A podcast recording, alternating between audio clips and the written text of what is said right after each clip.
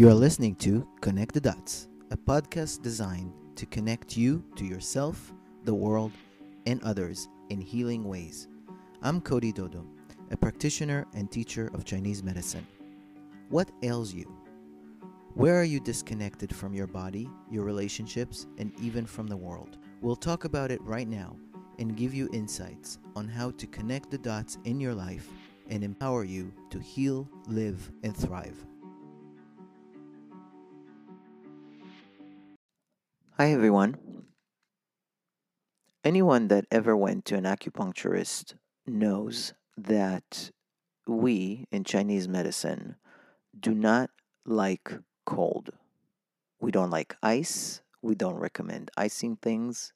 We don't recommend drinking things with ice. We don't recommend eating raw food, salads, drinking juices. We just don't recommend any of those things. And I find myself explaining this over and over in clinic to patients.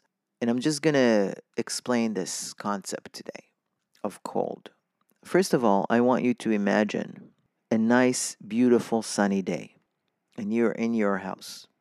You're looking out the window at a sunny day and you go, Oh my God, I need to go out. I need to move. I need to go to the beach. I need to do things. You really just want to go out and do things when it's warm.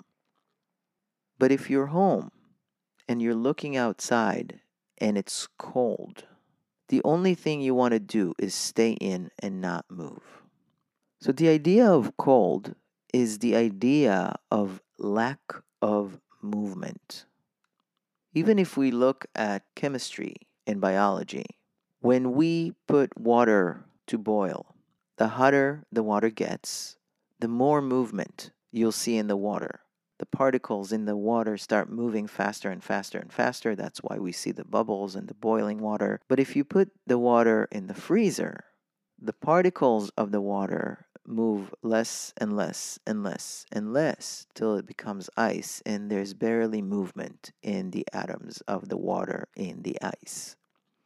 And that is why in Chinese medicine, we don't want ice or cold energetics coming into the body because the cold energetic slows things down up to a halt. If you remember, we have a channel in the body called a triple heater. That means that in the body we have burners, we have heat going on. And if you introduce cold energetic to heat, you reduce the heat.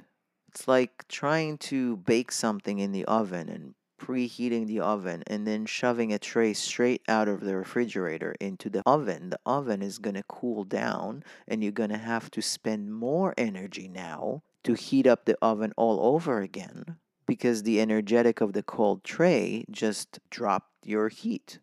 So, that heat that happens in the body, we call that metabolism. Metabolism moves things. And of course, somebody that has high metabolism processes things really fast. Cannot hold on to weight because everything is processing so fast. Everything run through them is really fast. Somebody with a low metabolism, the exact opposite happens. There's a slowdown and things do not move as fast. And that is what Chinese medicine is trying to avoid the slowing down of the processes within the body. Western science and Western nutrition has this idea that fresh, raw vegetables are very, very healthy and we should eat a lot of those. Now, of course, I'm not going to debate that fresh vegetables are very, very healthy.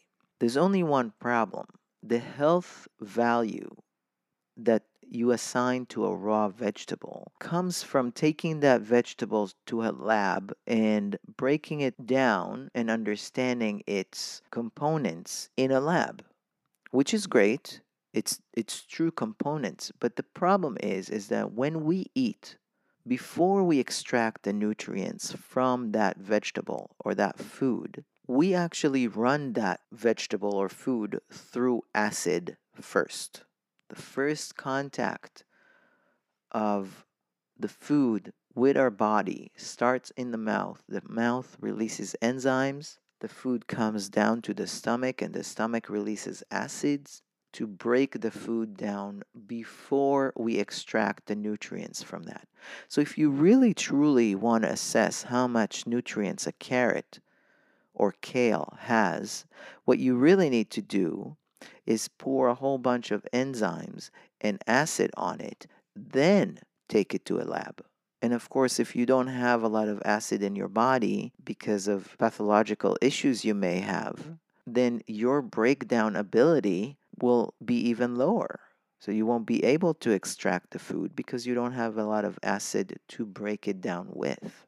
And that's why in Chinese medicine we recommend to help the food be broken down before we start ingesting it. So the process of cooking helps the food and helps the body digest it better because it makes it easier. The body has to work less. It needs to exert less energy with cooked food than it needs to do with raw food. So, yes, in a lab, raw food, very healthy, ton of nutrients in your body, that never happens. Carrot does not stay a carrot when it goes into your cell, it transforms. And when it transforms, it is broken down through acid, through enzymes, and your capacity to extract the nutrients from it really depends on your metabolism. So, long term consumption of cold and raw food ultimately will slow down your digestion and will impair your ability to digest. And we don't want that. We want to help the body, we want to exert less energy while eating, and we need to keep the body moving. And movement is facilitated through heat, not cold. So when your acupuncturist says, please cook your food, they don't argue with Western science about the value of fruits and vegetables. They're just telling you, help your body help you. Movement is essential in the body. And anything that can restrict movement will be considered a pathogen in Chinese medicine. Therefore, if we injured ourselves and we apply ice to the site of injury, from the point of view of Chinese medicine, we just added insult to injury. When we are injured, the body sends repair agents, cells, and blood to the site of injury to facilitate repair, to replace dead cells and damaged cells, take them away from the site of injury, and bring new blood, healthy blood, to the area in order to repair. When we apply ice to the site of injury, we stop movement. We halt any movement of fluids and blood to and from the injured site.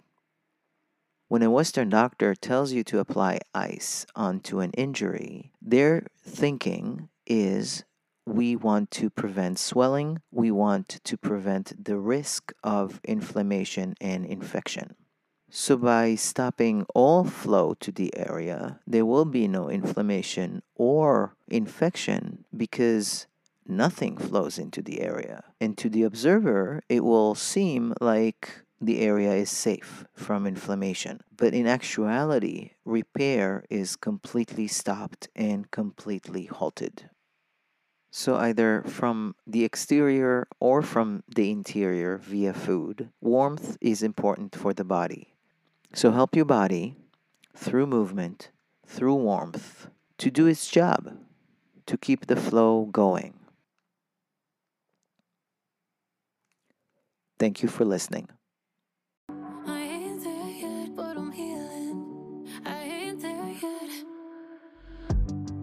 Thank mm. you for joining me on this healing journey today. I'm so glad you've chosen to listen in. Visit my website, codydodo.com, for even more information.